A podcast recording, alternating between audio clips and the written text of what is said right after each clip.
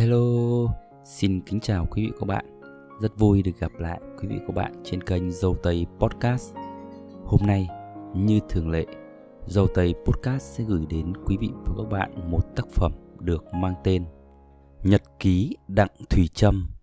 Cuốn nhật ký lưu giữ ngọn lửa không bao giờ tắt của tuổi trẻ.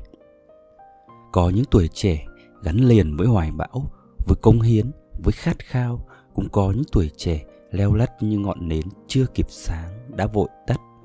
Nếu bạn là người bạn trẻ đang loay hoay vô định trong những năm tháng đẹp nhất của cuộc đời, hãy đọc Nhật ký Đặng Thùy Trâm. Đọc để hiểu về cuộc đời ngắn ngủi của một cô gái đã sống và chết rồi để lại một bức tượng đài cho thế hệ về sau. Dù có hàng chục, hàng trăm năm nữa, người ta vẫn nhắc về bác sĩ thủy Trâm, nơi tuyến đầu chống giặc như biểu tượng của tuổi trẻ anh dũng, kiên cường. Về cuốn sách Nhật ký Đặng Thùy Trâm Nhật ký Đặng Thùy Trâm là cuốn sách tổng hợp lại ghi chép trong những cuốn nhật ký viết tay của nữ bác sĩ Đặng Thùy Trâm sinh ra và lớn lên ở Hà Nội. Khi nghe tiếng gọi của Tổ quốc, Thùy Trâm đã đăng ký vào Đức Phổ, Quảng Ngãi làm bác sĩ cứu thương giữa mưa bom báo đạn và những trận địch càn quét, thủy trâm vẫn hàng ngày viết nhật ký để lưu lại những ký ức chiến tranh và cũng là những lời tự thoại với chính bản thân mình. Chị bộc bạch hết suy nghĩ, nhớ thương, mong chờ của mình ra những trang giấy trắng. Cuối cùng, đặng thùy trâm cũng như bao chàng trai cô gái việt nam trong thời chiến, đã anh dũng hy sinh vì độc lập tự do cuốn nhật ký được nhặt bên thi hài của thủy trâm đã suýt bị người lính mỹ ném vào lửa. Nhưng một người phiên dịch đã khuyên anh ta nên giữ lại vì trong đó có lửa. Trải qua bao nhiêu năm lưu lạc, cuốn nhật ký đặng thùy trâm đã tìm về đất mẹ và trở thành những dòng văn lay động trái tim hàng triệu con người. Nhật ký đặng thùy trâm, cuốn nhật ký của một bông hồng thép cuốn nhật ký đã phơi bày thực tế sự tàn khốc của cuộc chiến tranh chống Mỹ. Cuốn sách giống như một cuộc một thước phim đen trắng nhưng vô cùng sống động, kể lại những trận đánh ác liệt của quân và dân ta. Có những trang sách khiến người đọc phải dùng mình căm thù tội ác của giặc. Nếu đã đọc sách, bạn sẽ không thể quên được hình ảnh của những người lính bị bom dội, cụt tay, mất cả đôi chân hay bỏng toàn cơ thể. Trên con đường giải phóng đất nước, Thùy Trâm đã tiếp xúc với anh em bộ đội và người thân của họ. Có những người mẹ Việt Nam anh hùng tiễn con đi không ngày trở lại. Có những người vợ đã mất chồng và ba, bốn đứa con. Những hy sinh trong chiến tranh hẳn người Việt Nam nào cũng đã từng được nghe qua các phương tiện thông tin đại chúng. Nhưng chỉ khi đọc nhật ký đặng Thùy Trâm nghe những lời tâm sự của người con gái ngày đêm đối mặt với bom đạn, ta mới thấu được những khắc nghiệt đến kinh người của cuộc chiến tranh độc ác. Đời sống nội tâm của cô bác sĩ đặng thùy trâm. Cuộc chiến càng khốc liệt thì nội tâm người lính càng biến động phong phú. Cách xa gia đình hàng ngàn cây số, suốt mấy năm trời chẳng được đón giao thừa cùng mẹ cha. Là những lúc lòng hoang hoài khi chỉ sau một đêm thức giấc, các đồng chí đã vĩnh viễn ra đi cả công sự đã bị giặc giã đến tiêu điều. Nhưng sau lúc này đây, mình cảm thấy thèm khát đến vô cùng bàn tay chăm sóc của một người mẹ, mà thực ra là một bàn tay của người thân, hay tệ hơn, chỉ là một người quen cũng được.